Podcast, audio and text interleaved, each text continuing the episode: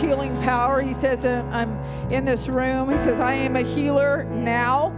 Some of you listening right now, live or maybe delayed, the Lord just showed me the bronchial, the bronch, the bronchial passages, the lungs, the the tributaries that come out of that. And the Lord says, I want to touch bronchitis, anything that has to do with breathing issues even asthma, allergies, but uh, like bronchial attack on the bronchial system there. The Lord says, uh, infection there. The Lord says, I want to touch your the bronchial system whatever, however it is affected. And I just want you, if you're saying, you know what, I've had a lingering cough or I tend to uh, suffer in that way, you, right now the Lord just wants to clear. He's like clearing up the breathing to deep breath. He wants to put His breath in you.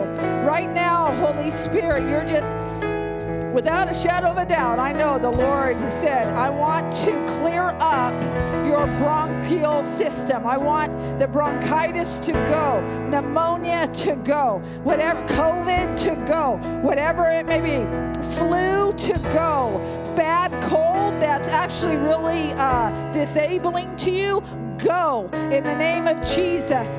Go. Nothing is too small for our God, and He's wanting to intervene right now. Holy Spirit, you care. You care. Now, maybe reach out in faith and believe God. Reach out right now in faith. Put your hand on your chest and say, Lord, I believe. I believe. Deep breath, deep breath. Fill them, Lord. Fill them, Father, with your breath right now. Come on, let's sing. Yes. Oh God. Oh God, my God, I need you. Oh God, my God, I need you now. How I need you now. Oh rock, oh rock of ages, I'm standing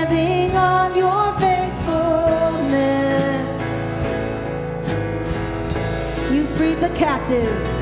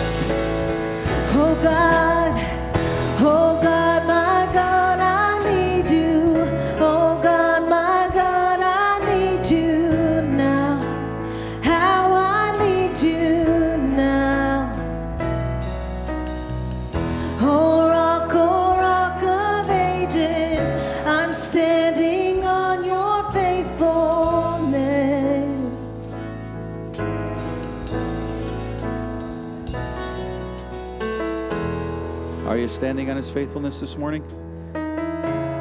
You know, the words of that song, I love it. You can be seated. The words of that song are, are really amazing because it talks about the multi generational approach of how God is there for us.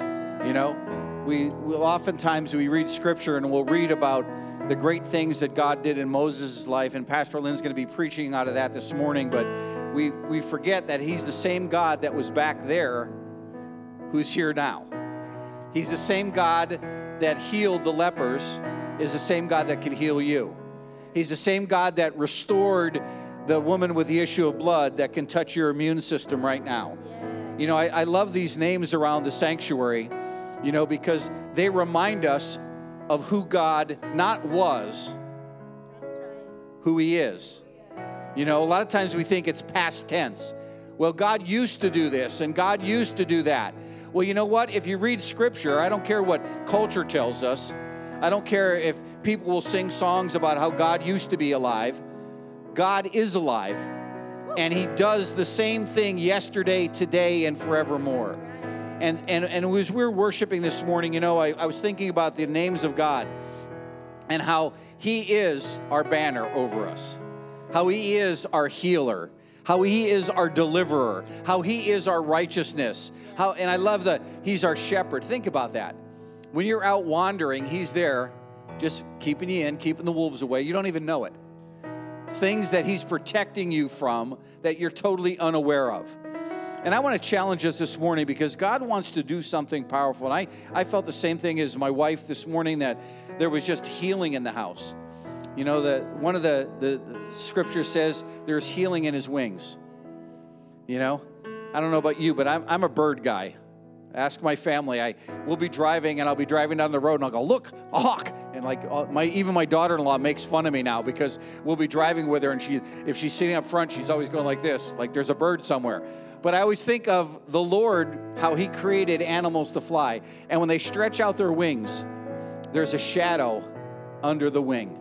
And when the sun shines down upon the wings of a bird, you can see the shadow, which is larger. And I'll tell you, God wants to do something larger in your life this morning. He wants to release healing. And I don't know who you are, but if that was you that that that she shared uh, respiratory issues, who was that? Was that anyone in here on online? Okay, we got a couple over here. I don't know if there's back here a couple of people. You know, Lord, we just release right now the divine healer. You are not you were, but you are Jehovah Rapha. You are the God that heals us. Through your stripes, we are healed. Through the shedding of your blood, Lord, you brought redemption and you brought healing. And Lord, your word tells us that you are the God who heals not some diseases, but you are the God who heals all diseases. So, Lord, we just lay out all of those diseases in front of you and say, Do your thing, Lord. You do what you do best. You provide healing, Lord. You provide restoration. You provide renewal. I think of the, the Old Testament uh, anticipation of the coming of the Messiah, that he would be the one who heals the sick and, and raises up the lame. And Lord, that's who you were and that's who you are today. And so, Lord, I pray over my brothers and sisters, even those that may be listening to this uh, delayed. Lord, I pray that your spirit would just speak through this word to them, that God, there would be healing and restoration in their bodies. And Lord, I, I speak against not just respiratory issues, but I speak against uh, diseases in the blood system, Lord God. I speak against cancer, Lord God. We speak against leukemia, Lord God. We speak against, God, I speak against uh, lostness, uh, loss of hearing, Lord. And I speak against muscular issues, Lord, that, God, you're to you're gonna weave together the, the body parts of those that believe in you for supernatural healing, Lord. And they're going to testify of your goodness and your mercy and your loving kindness, Lord. And Father, I just pray that, Father, we would have the faith to believe that you can do exceedingly abundantly above what we imagine or ask. Lord, I know for a fact that you're going to heal people in their, their breathing. And, and even like Pastor Lynn said last week, how the Lord, you, you healed my, my, my snoring which I was snoring for 30 plus years. God, you touched me and you healed it. Lord, if you could do it for me, you could do it for anybody. And Lord, I pray over people's lives and their bodies right now. May the precious, precious touch of Jesus rest upon them. May that nail scarred hand reach out and touch and heal and restore. In Jesus' name, amen. Amen. Aren't you glad the Lord loves you? Aren't you glad the Lord cares for you? You know, aren't you glad that when no one else knows what's going on, the Lord says, Hey, I got something. I know. I know you're dealing with this and I want to touch it and I want to heal it. You know, I, I was telling first service this morning that, uh, you know, the one of the passages in Scripture is cast your cares upon Him. Why? Because He cares for you. And a lot of times we forget that. We think it's it's He cares for someone else, and we see someone else go through a, a trial or tribulation, and then all of a sudden God touches them. But it's like, well, what about me? You know, how many of you remember the movie Toy Story? You know, You remember the little toys in the, the thing and the claws coming down and what were they saying? Choose me, choose me. Well, that's what God wants you to do. He wants you to reach out with anticipation for what he could do in your life. And and God's got, I mean, uh, miracles that he wants to perform, you know? And I'm excited for that. We're glad you're here this morning. Uh, if you didn't get an announcement or a bulletin sheet, grab one on your way out. We want to continue to uh, welcome those that are coming here. Those that are, we have a it's it's crazy. We have a lot of people online. Uh, we have people that watch online that that would probably never physically be in our facility because they live in p- different parts of the world and different parts of the states. We want to welcome them as well. Uh, I want to encourage you too. If you watch us online, share the Crossroads uh, Facebook uh, posting because it actually it, it, sends it out to the network of other people, and that's a great way to, to uh, spread the word of what we're doing. We have a lot of things going on. Uh, if uh, you are going to be in the area for Christmas, we're going to have both a Christmas Eve service and a Christmas Day service because uh, in 2022, Christmas is on a Sunday. So on Saturday evening, uh, we'll be meeting here at 5 p.m. We'll have a, a, a candlelight, carols, communion, and just a, a, reading of the Christmas story. It's kind of become a, Christmas tradition here. And then Sunday morning, we're going to have a joint service at 10 a.m., not 9 or 8:30 or 10:30, 10 a.m. And it'll just be a time of worshiping the Lord, A great way to celebrate the birth of our Lord and Savior Jesus Christ. And then right after that is New Year's, y'all know, right? And then in January, we start our Daniel fast. Every year we've been doing this. Uh, this is, I think, the eighth or ninth year we've done it. And uh, we'll be doing our Daniel fast. And part of the Daniel fast, we're going to be having a baptism in the Holy Spirit retreat down in San Juan Bautista. And we want to encourage you now, if you have not been baptized in the Holy Spirit, or if you've been baptized in the Holy Spirit and you haven't maintained that and you've allowed that to dry up, or you just want a, a fresh outpouring, I want to encourage you right now uh, schedule your time. We're giving you enough time so you can schedule time off work. It is a Thursday night and a Friday. Uh, we want to have you there. It's a time of saturation in the things of the Spirit. Uh, right now, every single person that's come has been baptized in the Holy Spirit. We've had a couple that have been baptized in the Spirit before they got there, and they still came, and then it was a double portion on them. So I want to encourage you to do that. If you know someone that's been seeking the baptism of the Holy Spirit, I want to really encourage you invite them and come with them and be that prayer partner with them and help them to get through that breakthrough, if you would. Uh, we also want to share with you our ministry partners, uh, Alvin and Lacey, uh, and their family. They're in the Muslim world. They're doing a great ministry there. We want to continue to pray for them. Uh, we have both partners, both here and abroad, and they are great people. They uh, we've known them. Actually, actually, Lacey was like a daughter to us. She uh, is a longtime friend, and the church has picked them up. They're supporting them. They're doing a great work. And look at look at the size of their family. They're, talk about church growth right there. But they are a, a great family. They have a newborn little girl total of five children. Uh, keep them in your prayers because they're in a context of ministry that is very antagonistic to the gospel. And uh, they're great people. They're leading people into salvation, they're leading people into the fullness of the Spirit. And uh, we want to continue to lift them in prayer. And then the, the local ministry that we want to pray for, we want to pray for the healing ministry of Crossroads. Well, you say, Well, Pastor David, I didn't know we had a healing ministry. Well, we do. Matter of fact, this house is not just a house of spiritual healing, but it's a house of physical healing and mental healing and emotional healing. And you know who is part of that? Look around. See everyone here? You're all part of that. This is a ministry that we all participate in. That if you're with someone that's not feeling well and they tell you, you know, hey, I'm, I'm, I'm not feeling good today, or something's going on with my body, ask them if you could pray with them. You know, it's not just for the superstars to do it, you know, it's for all of us because it's not your reputation, it's His reputation that's at stake. And He wants you to step out in faith and believe Him that He is Jehovah Rapha, the God who heals. And I tell you what, I've prayed for people that weren't even believers and God's healed them. And they're like, How do you do that? It's not me, it's Christ in me. And so I want to encourage you to do that. If you have any plans for uh, year end giving that you want to give, uh, we have to have those for tax purposes by the end of December on the 31st by noon when the office closes. If you want to give, there's multiple ways you can give. You can give, uh, you can mail it in, you could do it in person here in service, you could do it on online at our, our uh, Crossroads uh, uh, website. Thank you going brain dead here. Pray for my, my cellular regeneration of my brain, you know. Uh, and you can also do it through Zelle. And so uh, the reason we started doing Zelle is because PayPal's taking 2.3%. And if you want to give 100%, you can do it that way. Uh, talk to one of the pastors and we'll help you get hooked up with the Zelle. And I want to thank you for your faithfulness. Uh, you know, God has been very good to this church over the years. I remember when we first came, there was like if we found two pennies to rub together, it was considered a miracle. And God has done miracle working things. And I want to show you, go to the next slide. This is, uh, this is a great story of a, a pastor. The, the gentleman there, uh, our brother in the brown jacket, uh, he is a pastor in Nepal. And we went to visit him. He's got a thriving church down in Chitwan in the Chitwan National Forest there. And uh, when he was 14 years old, he came to faith. He was walking in, in Nepal and found a gospel track on the ground, picked it up, read it, and believed it. He went home and, and told his father, his father was a, the tribal witch doctor, and his father told him that he couldn't do that because he was going to be the next witch doctor for the village. And he said, I can't do that because I know this is truth.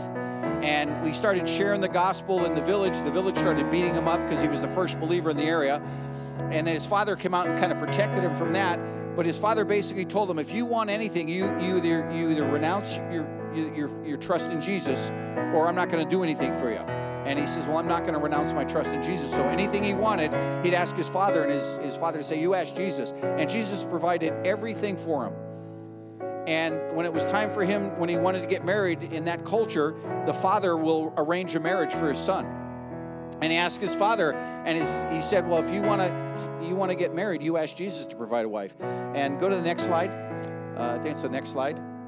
Uh, that's a picture of his wife. The Lord provided a godly Christian woman, and uh, he has started planting churches. And he has four churches he's planted. He started telling us his story, and he said that he goes to his church and he has one in the village he lives in, but the other three are uh, distant, and he would walk sometimes two two days to get to them. As a matter of fact, I just got a text message from Samuel, the pastor that was with him in the first picture. Uh, he took a seven-hour uh, car ride and then hiked six hours into the jungle to one of the churches where we're building a church. And that's that's the ministry that they do. And and so he was telling us the story and i said you know the lord just spoke to me and says you know we got to buy this guy a motorcycle and we tried to buy him a motorcycle there but none of the motorcycle dealerships could take a credit card. They didn't have a credit card reader and i didn't have the money. So we he asked well i said when we get home we'll send you the money and in the time when we left till the time we got home the price of the motorcycle went down $400 and so we actually sent him, he actually picked out a black motorcycle, but I think he liked his, his lol red one a little bit better, you know. Uh, he picked that one out. But that is the, the fourth, fourth motorcycle we've purchased for pastors. That, and just think about it. Instead of having to walk two days, he could jump on his bike. It's a 125cc, and he can get there in a, just a, a matter of probably a couple hours and God is good. And that's why I wanted to show you this because the, the funds that you give are spreading the gospel in places that you and I may never set foot or set tire in this case, uh, but we're, we're, we're spreading the gospel. And so I want to thank you for that. If you have any desire to uh, give to that, I know there's many other pastors that uh, need a motorcycle. And I was telling Rick in first service, how beautiful are the treads of those that bring the gospel. You know, uh, that's what we want to do, spreading the gospel everywhere we go. Amen. We're going to wait upon you for your tithes and offering this morning. We want to encourage you. We thank you for your faithfulness in giving. Uh, ushers are going to come forward and let's pray. Father, we thank you, Lord, for the opportunity we have to sow not just into the South Valley, but also into the, the states and into the nations, Lord. And I pray that you would take this offering, bless each gift and giver, Lord. Those that are giving out of abundance, may they have more and may they sow more. And Lord, those that are giving out of need, may you multiply what they have so that they can be faithful stewards, not just in giving, but in the resources that are in their hands. And Lord, I pray as a church, as a community of faith, that we will be good stewards and managers of these resources so that the kingdom of God could be advanced. And we ask your blessing now both on the gift and the giver. In Christ's name, amen. God bless you as you give. Oh God, my God, I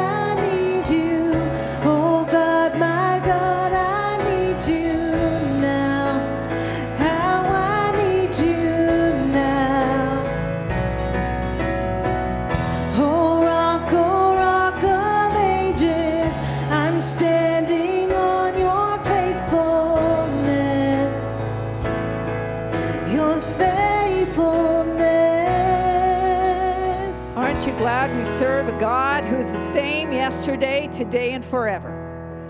You know, the truth is this when we read scripture, we're not reading just a historical text, although it is the history of our faith. We are reading about a God who performs the same types of miracles that he did then in 2022. Amen, Pastor Lynn. I'm gonna, yeah, I need an amen corner today. You know, I'm gonna get you guys. I'm gonna, you're gonna digest all those carbs, all that stuffing, all that uh, mashed potatoes you had this last week, and hopefully you had a great Thanksgiving holiday. I'm going to talk to you about walking by faith, not by sight. That is our journey as a believer. When you stepped into receiving Christ, you stepped into a life of faith. You know what happened in the Garden of Eden for Adam and Eve is that they had walked with God in the cool of the evening. Scripture tells us that. But when sin came into the world, it, they disconnected from the priority, the spiritual priority. Actually, it says that they spiritually died. And what happened was is they became obsessed or focused in, fixated on the physical realm. Even in their response, as they were aware of their nakedness and all of these things, they became very aware of the physical realm. And a lot of times, one of the greatest challenges for us as the children of God, as believers, is that it's not the priority of the physical realm, it's the priority of what God is doing in the spirit realm. See, that's what it means to walk by faith, not by sight. Guess what? You do not have all the information. Even if you think you do, all, and you see a lot around you, you do not have all the information. But you know what? You know the one who does. He has all the information, He has all the facts, He sees all, and His desire for His children is to walk by faith, not by sight. Paul writes this in Corinthians, 2 Corinthians 5 7, for we live or walk by faith, not by sight. The truth is this you were always on the increase of this. The Lord is about increasing our faith. We are not to be stagnant in our walk concerns me many times, very concerning as a pastor. Maybe even one of the burdens of, of being a shepherd and a pastor is seeing people who are um, robust in their desire for more of the Lord, and then you see them um, become a little bit less robust. And pretty soon, lukewarm. And then pretty soon, what's happening is that they once again are fixated on the physical realm. You see that, that trajectory happen. It's so important that we are on the ever increasing. You know, the honest truth is you're never really stagnant, you're either decreasing or increasing. That's how it works. And the Lord wants us to be on the increase in our faith. And so to do that, there are challenges in our lives that are presented to us. You know, the father of the faith, of our faith, and as many of you know, and I, I am not ashamed of it, although there is a rise in anti Semitism. I don't know if you're aware of that, but there's an incredible rise of anti Semitism in uh, the world and specifically in the U.S. But I'm not ashamed of being a Jew. Uh, actually, I feel like it's a privilege to actually be related to some of these people we sing about. So it's actually a privilege. But our but you all as believers are engrafted into the faith. You are as important as I am to the faith, right?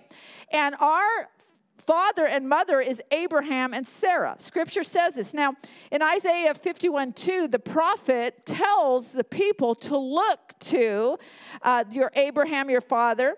It says this Look to Abraham, your father, and to Sarah, who gave you birth. When I called him, he was but one. Then I blessed him and multiplied him. Look to your father and mother, the father and mother of the faith, people who stepped out before they, remember they didn't have the torah they didn't have the pentateuch they didn't have they stepped out by god calling them as we read genesis 12 1 says the, call, the lord had said to abram go from your country your people and your father's household to the land I will show you. I will make you into a great nation and I will bless you. I will make your name great and you will be a blessing. This is the call of Abraham. This is before everything else happened. He and Sarah are the father and mother of our faith. You know, it's interesting when Pastor David told the story of our brother in the jungle of Chitwan and how he's planted four churches and how, as a young teenager, he uh, became to faith all on his own. He had no one to nurture his faith. All he had was a track, and he had Jesus, who he believed in. And it reminded me, it's kind of like Abraham and Sarah of that uh, area, that region, that he had to walk it alone without a lot of nurturance. But we have the same God, right? The same God the same God that's doing that in nations even today, in nations that have never even heard yet. There, did you know there are people groups that have not yet heard the name of Jesus, the gospel of Jesus, and how God uh, brings people like a young man, a young Nepalese man, to pick up a track in the trash, and he comes to faith. How God does that still. He is the same God that calls out Abraham and Sarah. He's the father of our faith, Abraham and Sarah, and we're to look to them. And the storyline, as you know, Abraham, the patriarchs, Abraham, Isaac, and Jacob, you know the story. And how Jacob had sons, how through Jacob, there was a multiplication of sons. He had multiple sons, one of which was Joseph. You know the story of Joseph, how Joseph was sold by his brothers because of jealousy into uh, to trafficking, and how God had used that thing in Joseph's life to make him great in Egypt. He became second in command to the Pharaoh. We know that story, it's a powerful story. And how Joseph, as a result of that situation, brought his father and his brothers and their families into Egypt to Goshen to protect them.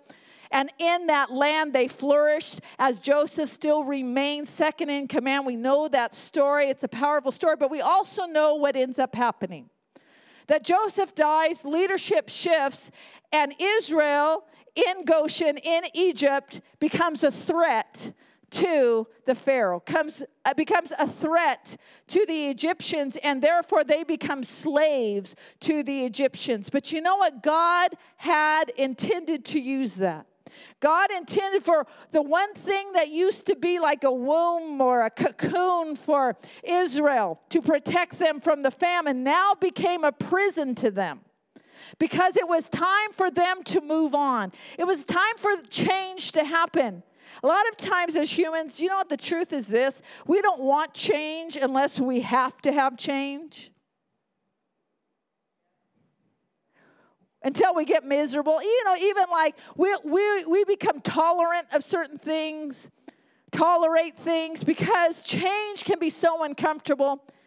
And you know what? God does use things in our lives, circumstances in our lives, to prod us on towards change, to step out. And you know what the Lord is saying to us as we are uh, being spoken to His Word?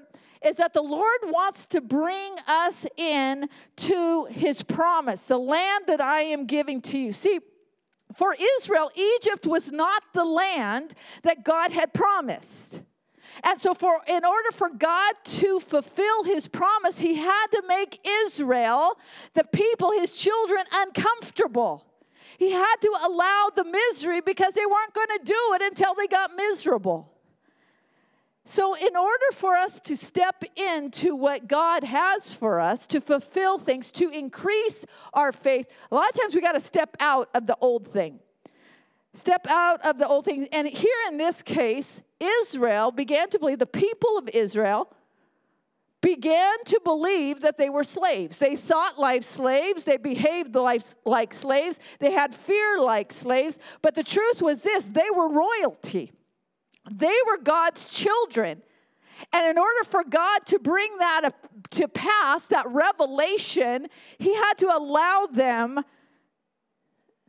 to feel a little miserable.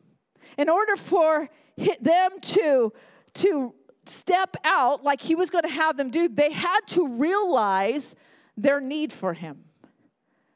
We can be pretty self sufficient we can many times as human beings yes in 2022 i don't know maybe even more so in 2022 we can do everything possible to try to keep our boat from a rocking you know what i mean? Keep it from a rocket and that and that means that a lot of times we're unwilling to step out in faith because most of the time when we're stepping out of, of in faith we're going to rock the boat.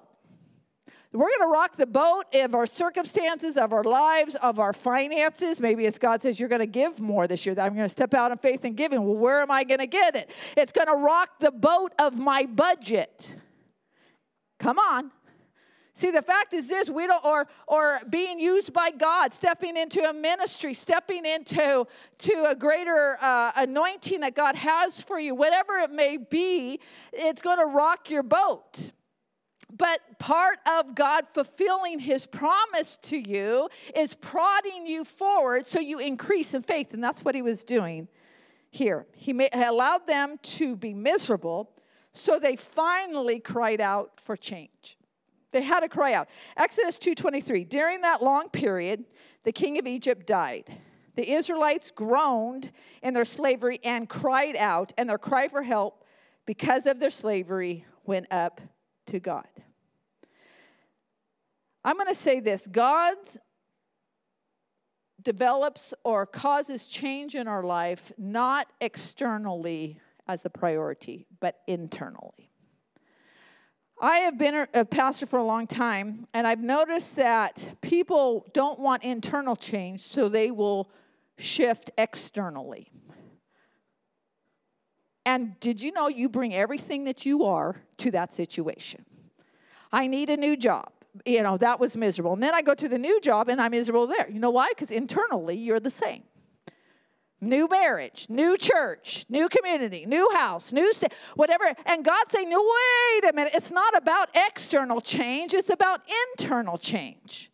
Because when you're internally changed, what happens is, is that you bring something new to the table right there in your same situation. You know, even in a family, let me just say that I'm going to preach this differently, I think, for the second service. I, it was really good the first service, but I, I think I'm going to preach it differently because, most importantly, the Lord wants to tell something to you. Not whether this is refined, but whether he, He's speaking. I remember in my journey as a minister, prophetically, I was not functioning. I, I'm a very prophetic person now. I function in the gift there and even in some ways leadership. But there came a time where I had to start functioning prophetically, and it was uncomfortable. God didn't remove me from the ministry setting that I was in. God did not remove me from the family I was in, but it was me who changed internally and as a result began to cause the surrounding things to alter. Because inside I had changed. I had committed to something that God had told me to do, and it was uncomfortable. And other people said, Wow, you are changing the way that you're functioning and it was uncomfortable at first to them because it was new for them. A lot of times we want God to change our externals so that we're not uncomfortable internally. But honestly, the Lord begins in the internal, and I'm going to show you how He does this with Moses. Before He ever gets to the external change, He starts with the internal change. Don't go looking for the I'm miserable, pestilent, so I need an external change. You know what? God's saying we got some work to do internally. We got some ways you're thinking that need to change. We got some attitude that needs to change. We have the Ephesians 4:23 that you are now a new creation and you now have a new attitude of the mind. You no longer function the way that you used to function. Even in our trajectory of growth and walking by faith, we should be growing and changing. It's not to be stagnant. There is not one person I know on this earth that has arrived. We have not arrived. We are on the ever increase of faith in God and the, the pouring out of that faith through an anointing in our lives. See, the Lord wants to change us, and it begins with our thoughts. And the truth is this when you're blaming the externals, you're living in denial of the internal that needs to be changed. Ooh, is it gonna be quiet in here? On online? Are you all quiet in your house? Whatever. No, it's it's starting here. Starting here. And this has to do, why does God want to change us internally? Because he wants to fulfill his promise to you. You know what he has spoken to your lives. You know, we're a prophetic house, so I just refer to that. You received a prophetic word or the promise in scripture. That's to all of us. He wants to fulfill his promise to you. Did you know this? You may forget what God has said, but he doesn't forget what he has said to you. He does not forget what he has spoken to you.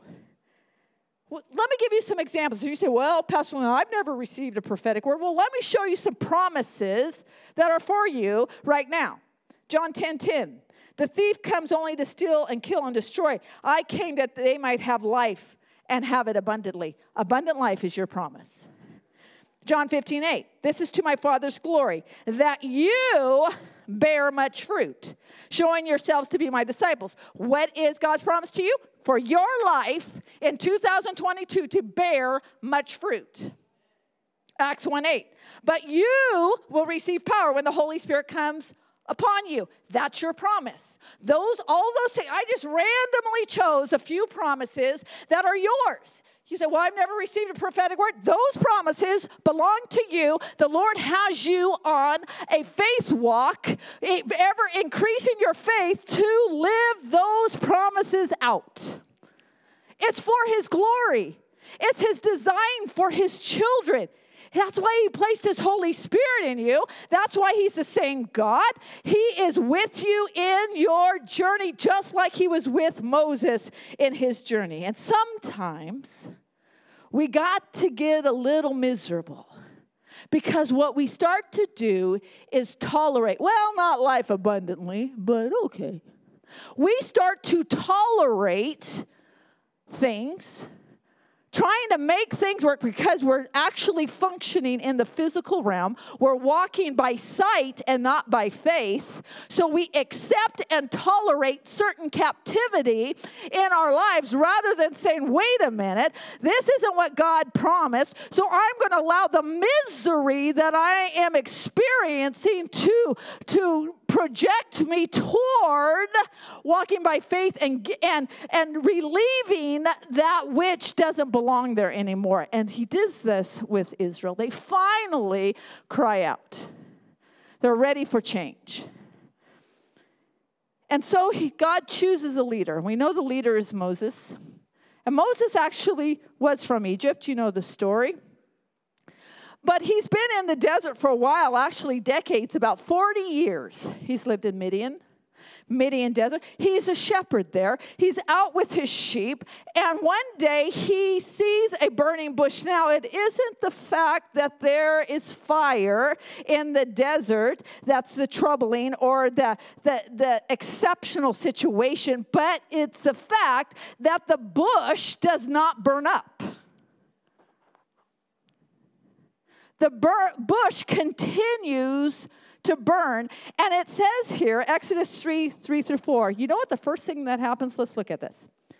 So Moses thought in his head, he sees the burning bush, but he sees that it doesn't burn up. So Moses thought, I will go over and see this strange sight, why the bush does not burn up. He tells us what the strange sight is. It's not the fire, it's that the fire remains and does not burn up.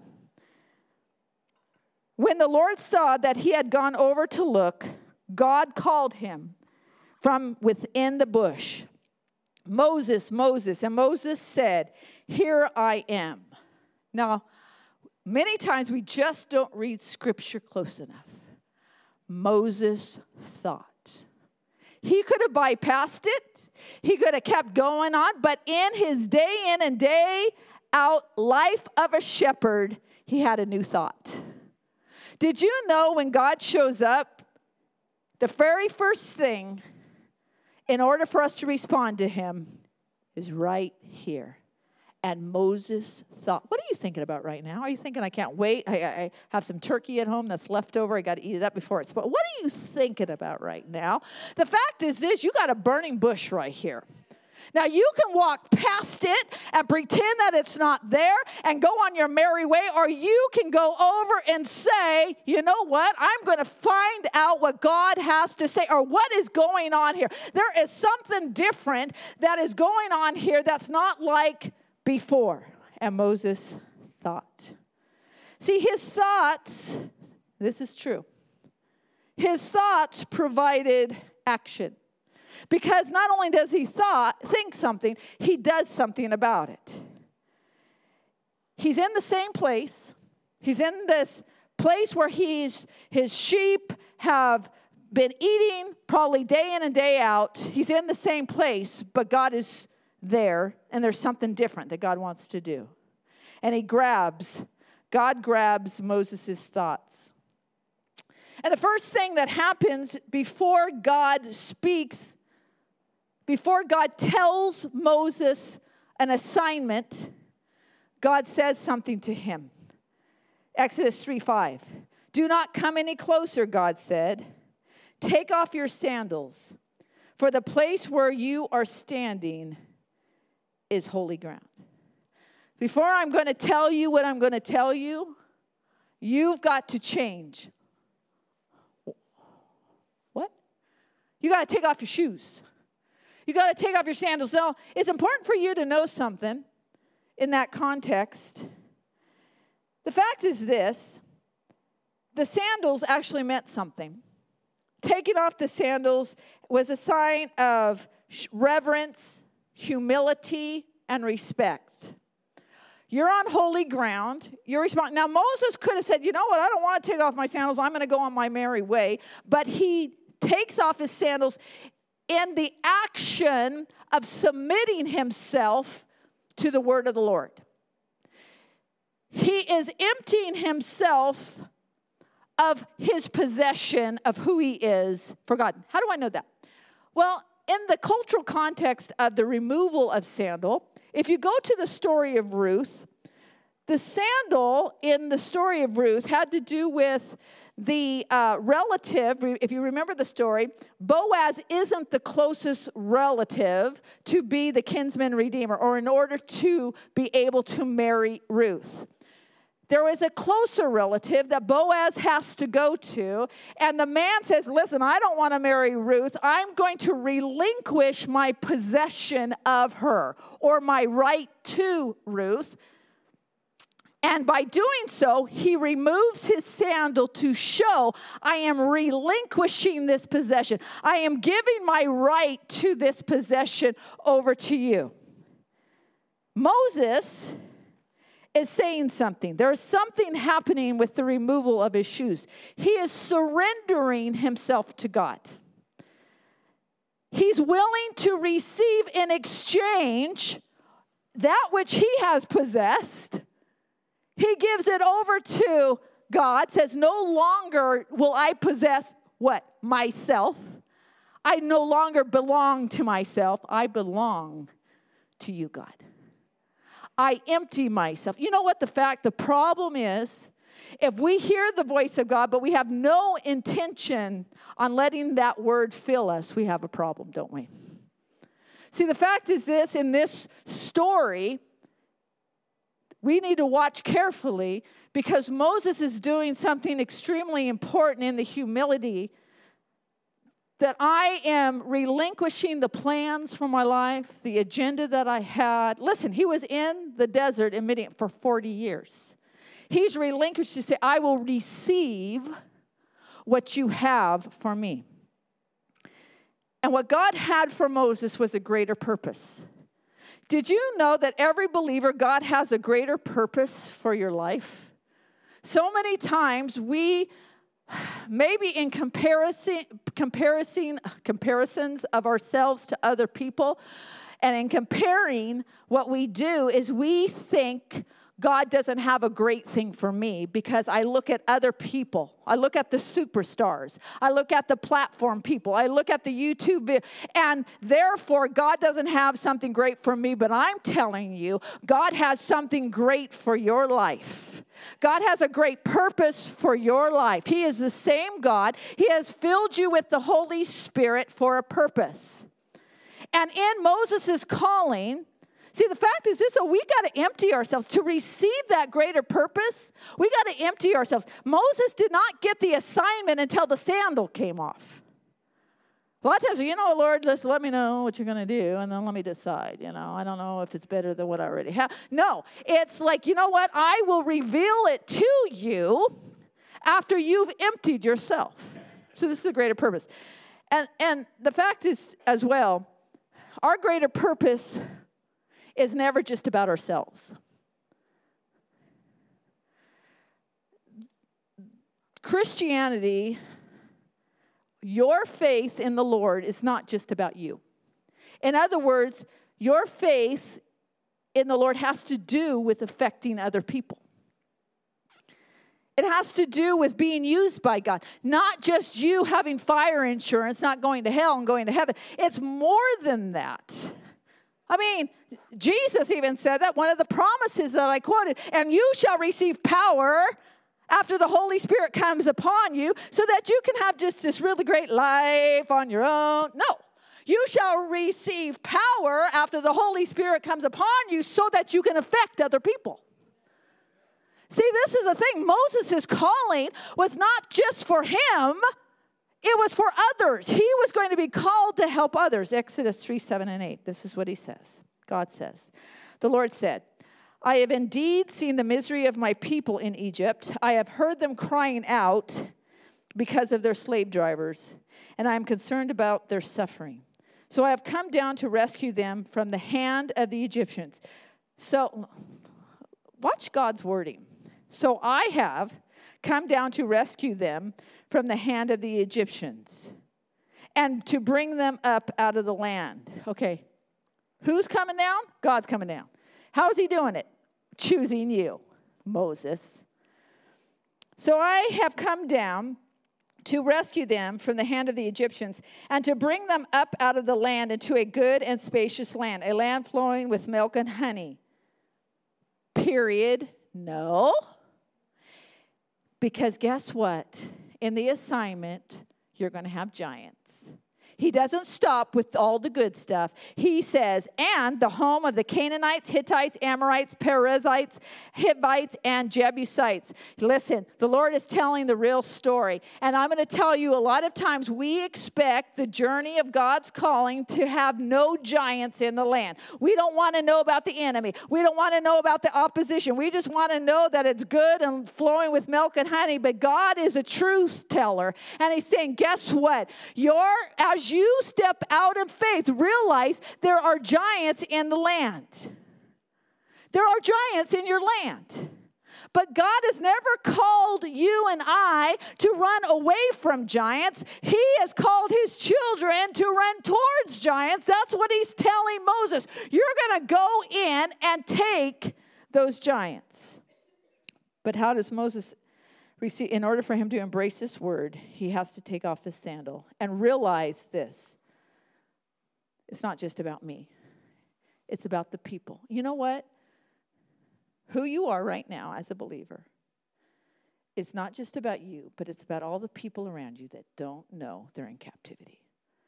It's about all the people around you, your loved ones, family, neighbors, people that you play sports with, whatever it may be, coworkers. See, the fact is this that you can easily say, you know what, I don't want to step out in faith. But you know what? It's kind of self centered, isn't it, sometimes? Because it's not just about us, it is about other people. It is about how God wants to use us. And, and sometimes in the cultivation of the church and some of the teachings of the church, and especially in the West, we can make it all about our individual power rather than saying, you know what? What God is doing in my life has effects on other people. See? It has effects on how other people are going to experience God. If I am willing to take off my shoes and receive the assignment that God has to walk by faith, to get in the front seat with God What a great journey it is. What an exciting journey that God wants you to have with Him, to get in the front seat with Him and make a difference in your world. Rather than pointing at all the problems, let's make a difference. But it has to do with us taking off our shoes, saying, you know what, God, all of you for all of me, I'm going to step out in faith. And Moses does that. He receives God's word, steps out in faith, and this is what it says. Exodus 3:10. So now go, I am sending you to Pharaoh to bring my people, the Israelites, out of Egypt. But Moses said to God, Who am I that I should go to Pharaoh and bring the Israelites out of Egypt? Who am I? Did you know that God never asked anyone to accomplish his assignment merely on their own resources? Moses is saying and reflecting on his own resources and many times people say, Well, what do I have? I can't do it. Looking at their own resources. Are you falling into the trap of looking at your own resources rather than realizing that God has sent you and God is with you? And that's where Moses is going to have a revelation. Verse 12 And God said, I will be with you, and this will be the sign to you that it is I who have sent you. When you have brought the people out of Egypt, you will worship God on this mountain. This will be the sign. What is the sign? When you have brought the people out of Egypt, got to the mountain, and worshiped me. That's the sign. It's interesting because that sign is going to be a long time before that sign happens. It doesn't happen right away. Why? Because Moses is not going to walk by sight, he's going to walk by faith. I think it's interesting that God shows uh, the, the sign as a delayed response. In other words, you're going to do a lot. You're going to confront Pharaoh. You're going to do a lot before I give you that sign. Because the goal is not in the physical sign, the goal is you stepping out in faith and walking by faith. The Lord is still the same. So many of us want the sign. Oh, if I only had another confirmation. You know what? We get addicted to confirmation. Oh, I got to have another confirmation. I got to have another. I got to know you're with me. I got to, you know, give me a sign. May the sign be that everybody's happy, everybody's clapping, everybody's applauding for me, everybody likes me. That's the sign I want. Well, I'm going to tell you that's not the sign God gives. First of all, he tells Moses, you're going to have giants in the land, by the way, the land that you're bringing them into. But he also later is going to say to Moses, Pharaoh's going to reject you, by the way. So God goes on and says, You know what, Moses? Exodus 13. He tells them that about who he is, the name of God. Moses said to God, Suppose I go to the Israelites and say to them, The God of your fathers has sent me to you, and they ask me, What is his name? Then what shall I tell them? Verse 14, God said to Moses, Tell them, I am who I am. This is what you are to say to the Israelites I am has sent me to you. I want you to know you still serve the God who is I am. And the name I am has to do with this that I have dominion over all things. I am the source of all power and I am eternal. You have a God that is with you. And when you obey him, his dominion is expressed through your obedience. Do you understand? It's unlocked. As you obey him, as Moses obeyed God, God's dominion over Egypt, the power of the, the greatest power of the, wor- the known world, God's dominion was expressed. His power was expressed. He is eternal. He is the same God. And how was that unlocked? It was unlocked through his servant who obeyed his word. He's the same God. He's the same God today. Exodus 3:15. God also said to Moses, "Say to the Israelites, the Lord, the God of your fathers, God of Abraham, Isaac, Jacob, has sent me to you. This is my name forever." Are you in forever? Yes, you are in the trajectory of forever. This is my name forever. The name you shall call me from generation to generation. I am. I am is with you. You are that generation. You are the generation to generation. I am is with you. As you step out, as you step out and, and you say, you know, I've relinquished my plan for your plan, Lord. As you step out, God says, you know what? I am is with you. As you face the giants, the Lord says, I am is with you. See, because He's the same God. I just feel sometimes Christians disconnect.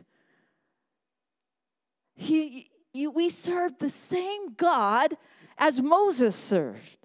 He is here, He is real. He is the I am for our lives, for our situation, for our challenges. He is the same. He's the one who promised to forefathers and he brings it to pass. That's what he told Moses. Listen, I promised Abraham, Isaac, and Jacob that I'd bring the people into the land. I am showing up to fulfill that promise. Don't you know God is showing up to fulfill the promises he has for your life? So it shows forth from generation to generation. For those of you that are parents, for those of you that have relatives, for those of you that have spiritual children, you want them to see the fulfillment of God's promises in your life so that they know that God is the same yesterday, today, and forever, that God brings to pass that which He has spoken. That's the beauty of who we serve from generation to generation. But you know, it's not just about some sort of big event that Moses is going to do, the Red Sea, but there's a lot of baby steps Moses takes. There's a strategy that God gives. Verse 16 Go assemble the elders of Israel and say to them, The Lord, the God of your fathers, the God of Abraham, Isaac, and Jacob, appeared to me and and said, I have watched over you and have seen what has been done to you in Egypt. You know what God does? He gives us strategy. God's actually very practical. He's practical in telling the true story. This isn't a Disneyland event. This is you're going to face battle, you're going to face the giants, you're going to face Pharaoh. But in it, he gives strategy. You know, many times we want to bypass the small steps. We want to bypass the small obedience that God is asking, the change that He's asking in our lives, a way for us to obey. You know, uh, part of our history in the U.S., and we're very proud of it, is that we had a man on the moon. What was his name? Neil Armstrong, right? You all don't know your history. How about you online? Do you know your history? Well, and what is the statement that he says? What did Neil Armstrong say when he got to the moon? He said this That's one small step for man, one giant leap for mankind. We all, yay, you know, history, yay, wasn't that cool? Yay, you know, all of that. And it is, it is. But the truth is this it wasn't just about the moment when Neil Armstrong stepped onto the moon, it was about all the baby steps where thousands of people were involved in making it happen over years of preparation. So many times we're looking for the big thing I'm looking for the thousands. I'm looking for that big moment when God says, you know what you need to be doing? Obeying my small steps. You know, people, because of our pride, or maybe because of our lack of desire to persevere, we don't want to, st- to remain faithful in the small thing. We want to see the big thing. Even in a church, we want Pastor Lynn. When is revival going to happen? When is when is this church going to be filled? I'm going to tell you when. When we're faithful in the small things. Because multiplication comes as we're faithful in the small things, God gives increase. You know, even with our witness to other people, even with our child, children, some of us have children that may be far away from God, or relatives or friends that are far away from the Lord, and we're saying, when is going to be that big moment? They're going to run through the door and they're going to say, I need God. And we like that. But the fact is this you know how it's going to happen?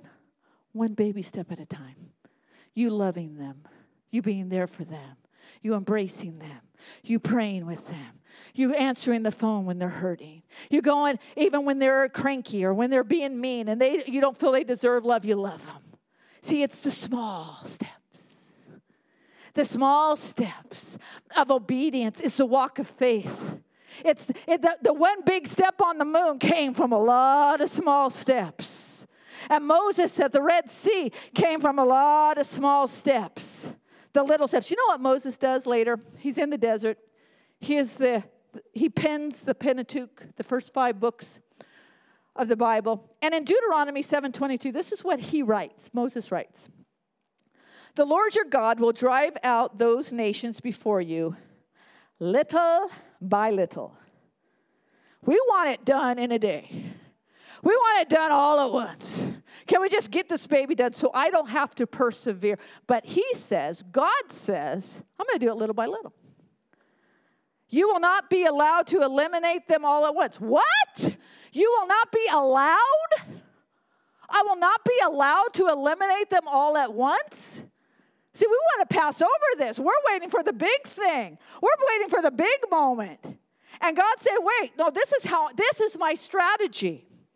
Or the wild animals will multiply around you, but the Lord your God will deliver them over to you, throwing them into great confusion until they are destroyed. See, in the sense, he is saying, I'm giving you increase little by little so that you can learn to handle it. You know what happens when we have increase really fast? Pride, being overwhelmed, not being able to grow with that. It's like the people that get a lot of money at once, we know what happens. They, get, it, they don't know how to manage it. The fact is this the Lord's saying it's little by little. And many times, you know, we got to wipe away when the Word of God comes to us, Scripture tells us that the Word of God is living and active, uh, a, a double edged sword, and it cuts away things. The fact is that we got to get rid of some of our thought that's very cultural, that magical thinking, that Disneyland world, that Hallmark channel, it all works out. Come on, you know what I'm talking about. We get in that idea. And the fact is this that's not the way Scripture writes it. That's not the way it works out. It's little by little learning to handle things. Because God leads us, our walk of faith, God, you know, God is extremely realistic. He's extremely real. He's not into fantasy. He's not into vain imagination. He knows you, He knows me, and He's into being real with us. He tells us the truth about the situation. He says it's not going to be easy. I'm going, there are going to be giants in the land. This is what he says. There's going to be obstacles. Exodus 3:18. The elders of Israel will listen to you. Then you and the elders are to go to the king of Egypt and say to him, The Lord, the God of the Hebrews, has met with us. Let us take a three day journey into the wilderness to offer sacrifices to the Lord our God. But I know that the king of Egypt will not let you go unless a mighty hand compels him. In other words, okay, guess what? You're going to be rejected. So I will stretch out my hand and strike the Egyptians with all the wonders I will perform among them, and after that, he will release you. Expect opposition. Jesus told you to expect opposition. Jesus told us about persecution. Paul writes in the epistles, and Peter writes in the epistles about persecution. Jesus said, one of his promises, and you will have trouble. But guess what? I have overcome the world. The fact is this we've got to quit having this great grand disappointment when we face troubles as if we're defeated because a trouble comes, rather than saying, Oh, this is what God told me will happen, but I am is with me. I am, and we don't run away from the giant, we run towards the giant. See, the fact is, too, is that when we walk by faith, just like Moses did, when we step out in faith, God releases his favor on our lives.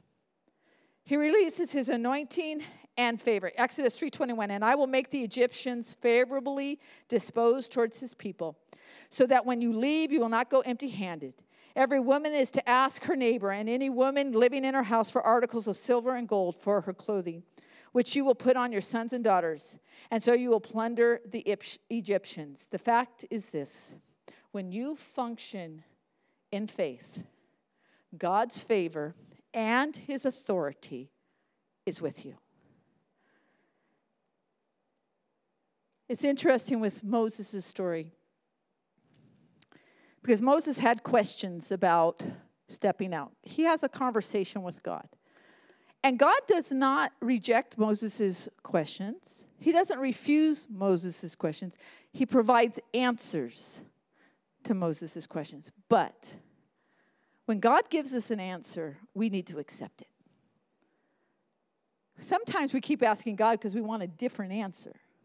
When God says, um, there's going to be giants, there's going to be uh, the king of Egypt that's going to reject you, he's going to give you a hard time.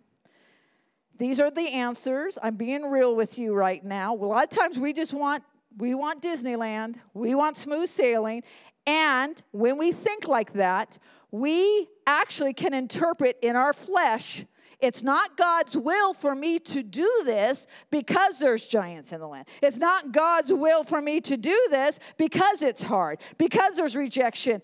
All along, that's the opposite of the way God works. He lets us know listen, there's going to be challenges, but I am is with you. And you know what? I'm going to anoint you for this. I'm going to favor you for this. And I'm going to anoint the very thing that you already have in your life. Read it. Exodus 4 1 through 5. Moses answered, What if they do not believe me or listen to me? And say, The Lord did not appear to you. Then the Lord said to him, What is that in your hand? A staff, he replied. The Lord said, Throw it on the ground. Moses threw it on the ground, and it became a snake, and he ran from it. Then the Lord said to him, Reach out your hand and take it by the tail. So Moses reached out and took hold of the snake, and it turned back into a staff in his hand. This, said the Lord, is so that they may believe that the Lord, the God of their fathers, the God of Abraham, the God of Isaac, and the God of Jacob, has appeared to you. I'm going to take the very normal thing, the shepherd. He was a shepherd for 40 years. I'm not giving you something else. I'm not transposing you into something. I'm going to take what has been used by you normally for four decades and I'm going to anoint it and it's going to become powerful. You don't have to become something different than who you are. Just give me who you are and I will anoint it. And with my anointing, you will do powerful things for me. Some of us think we need to have something else. I need to be something else. I need to have a certain talent.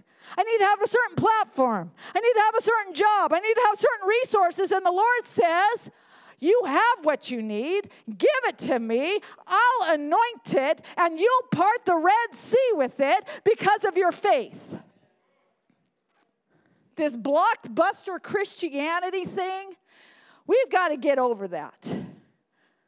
The big blockbuster preacher, the big blockbuster church, the big one. And when God says, I want to use the staff in the hand of the shepherd, and that's you and me.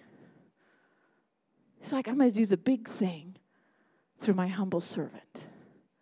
It is said of Moses, he was the meekest man on earth. You know why? Because he took off his sandals and said, Okay, okay, God, Use me. I am. Use me. Rebecca, come on up. What is God calling you to do? I feel today is a burning bush. You can ignore it, you can bypass it, you can keep walking and saying, I don't want change. Or you can say, I thought What's going on there, Lord? What do you got to say to me? And in your response, all of me for all of you, Lord. Change me, Lord. Remember, the story begins with the internal conversation, the conversation between God and Moses. The obedience comes after that. I want you to stand with me. God is calling your name. God is calling you to step out. You say, Well, Pastor Lynn, you know I step out. You know I do this. You know, you know what? There's more. I want to fulfill my promises to you. I want, just like with Egypt, in Egypt, the Israelites being there, the Lord says, I remember my promise to Abraham, Isaac, and Jacob. I remember. Have you have a promise that God has spoken to you? That the Lord is bringing to your memory right now and saying, I remember what I spoke to you. Do you remember what I said? The Lord is reminding you of His word. I don't forget. That's what I love about God. He never forgets. We go on our merry way, and sometimes we put things on the back burner. Many times we do it because we just simply don't want to be surrendered. And the Lord is saying, Hello? I'm calling out your name. I'm calling you out. I'm calling your name because I have not forgotten the promises that I made to you. But you got to take off your shoes. You got to take off those shoes. You got to humble yourself. You got to surrender. You got to empty yourself. You got to wipe away what you think it should be and let me fill you with what I want.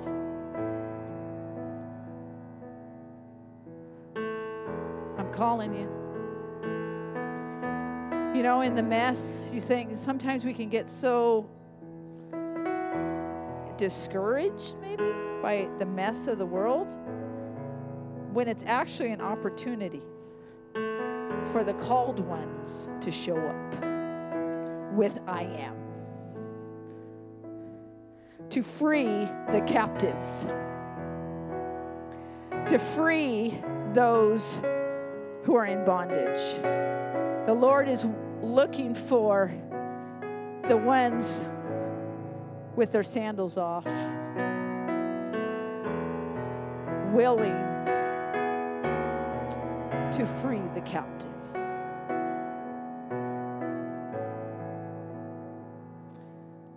These are exciting times for the church. Israel, the Jews, celebrate Passover every year around our Easter time. It's kind of different, but around that time. And it has to do with the meal, has to do, if you ever have eaten a Seder meal, it has to do with all the things that have to do with the story of Israel leaving, being delivered out of Egypt. What a powerful story that is. And it does symbolize Jesus' blood freeing us from captivity, bringing us into royalty. We thought we were slaves, but we're royalty. But you know what? God's looking for people to be Moses's. To say, you know what? Willing to walk by faith. Moses, there'll be a day when you're going to see these people worship at this mountain, but guess what? You're going to exercise your faith a whole lot before that time because we walk by faith and not by sight. Lord, right now, let the Holy Spirit just speak to you. Everybody's assignment, everybody's journey is different. You're unique to God's assignment for your life. But I'm going to tell you, in that, He has an assignment. In that, He has a word. In that, He has favor. In that, He has an anointing on the very thing that you think is just normal in your life.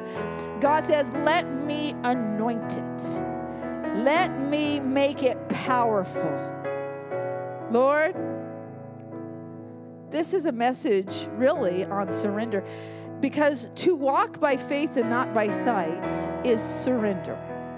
It's the surrender of our flesh, it's the surrender of our control, it's a surrender even of plans that we have made, ways that we think you should do something.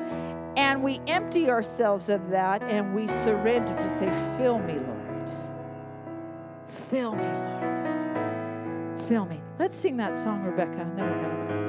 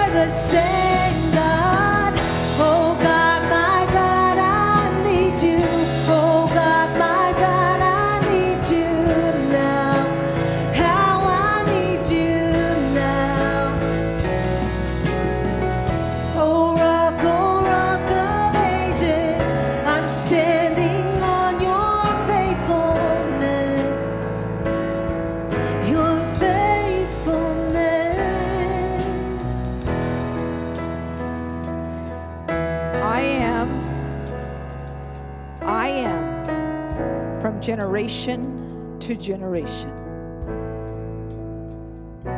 I am.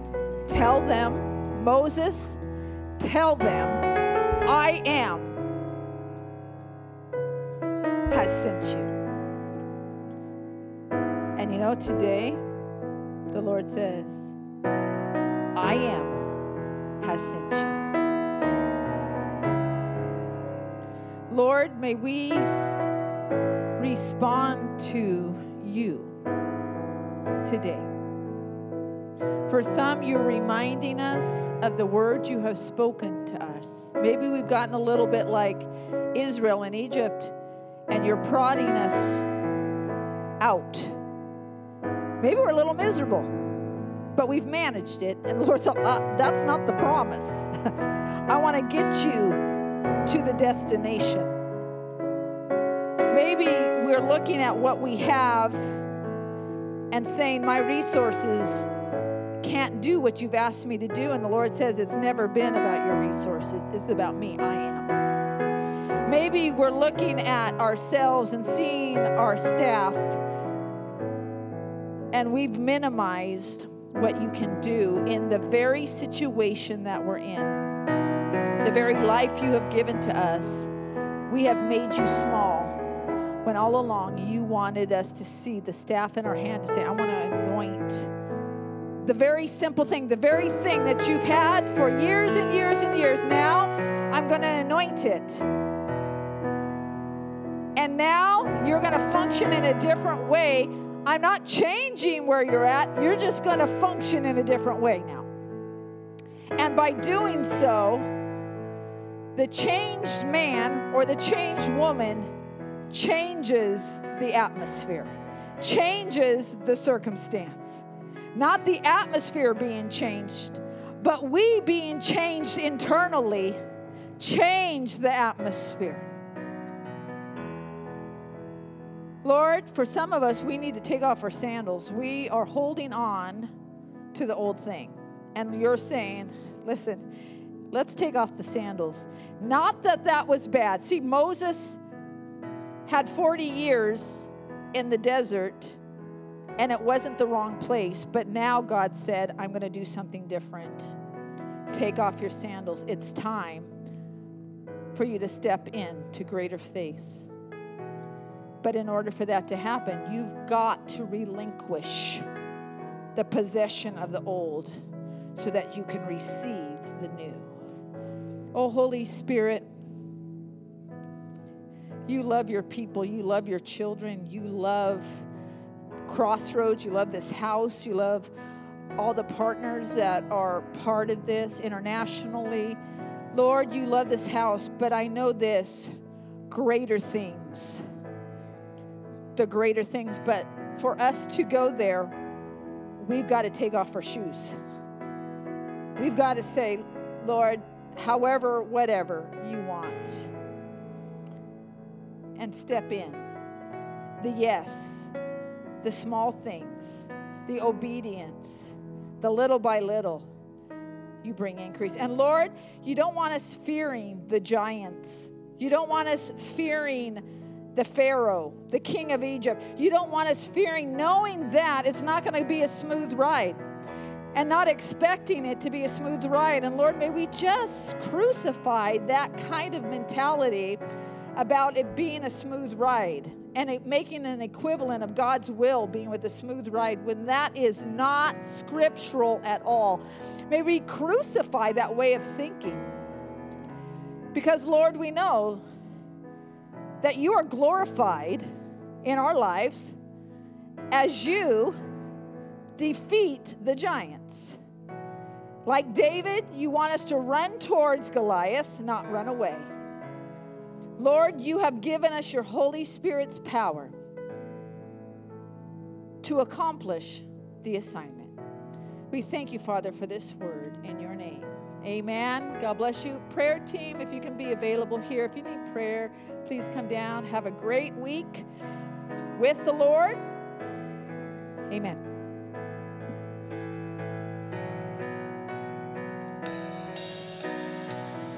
Oh God, my God,